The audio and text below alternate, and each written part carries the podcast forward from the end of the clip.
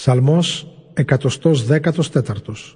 Κατά τους εβδομήκοντα 113 αλφα μέρος Όταν οι Ισραηλίτες φύγαν από την Αίγυπτο οι απόγονοι του Ιακώβ από τον ξενόγλωσσο λαό έγινε ο Ιούδας του Κυρίου Άγιος χώρος και η επικράτειά του ο Ισραήλ.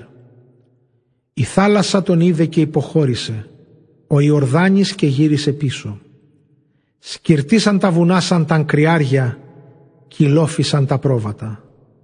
Τι έπαθες θάλασσα και υποχωρείς και εσύ Ορδάνη και γυρίζεις πίσω; Γιατί βουνάς σκυρτάτε σαν κρυάρια και λόφισες σαν πρόβατα; Τρέμε η γη την παρουσία του Κυρίου, την παρουσία του Θεού του Ιακώβ, που λίμνη με νερό έκανε το βράχο και νερομάνα την πέτρα τη σκληρή.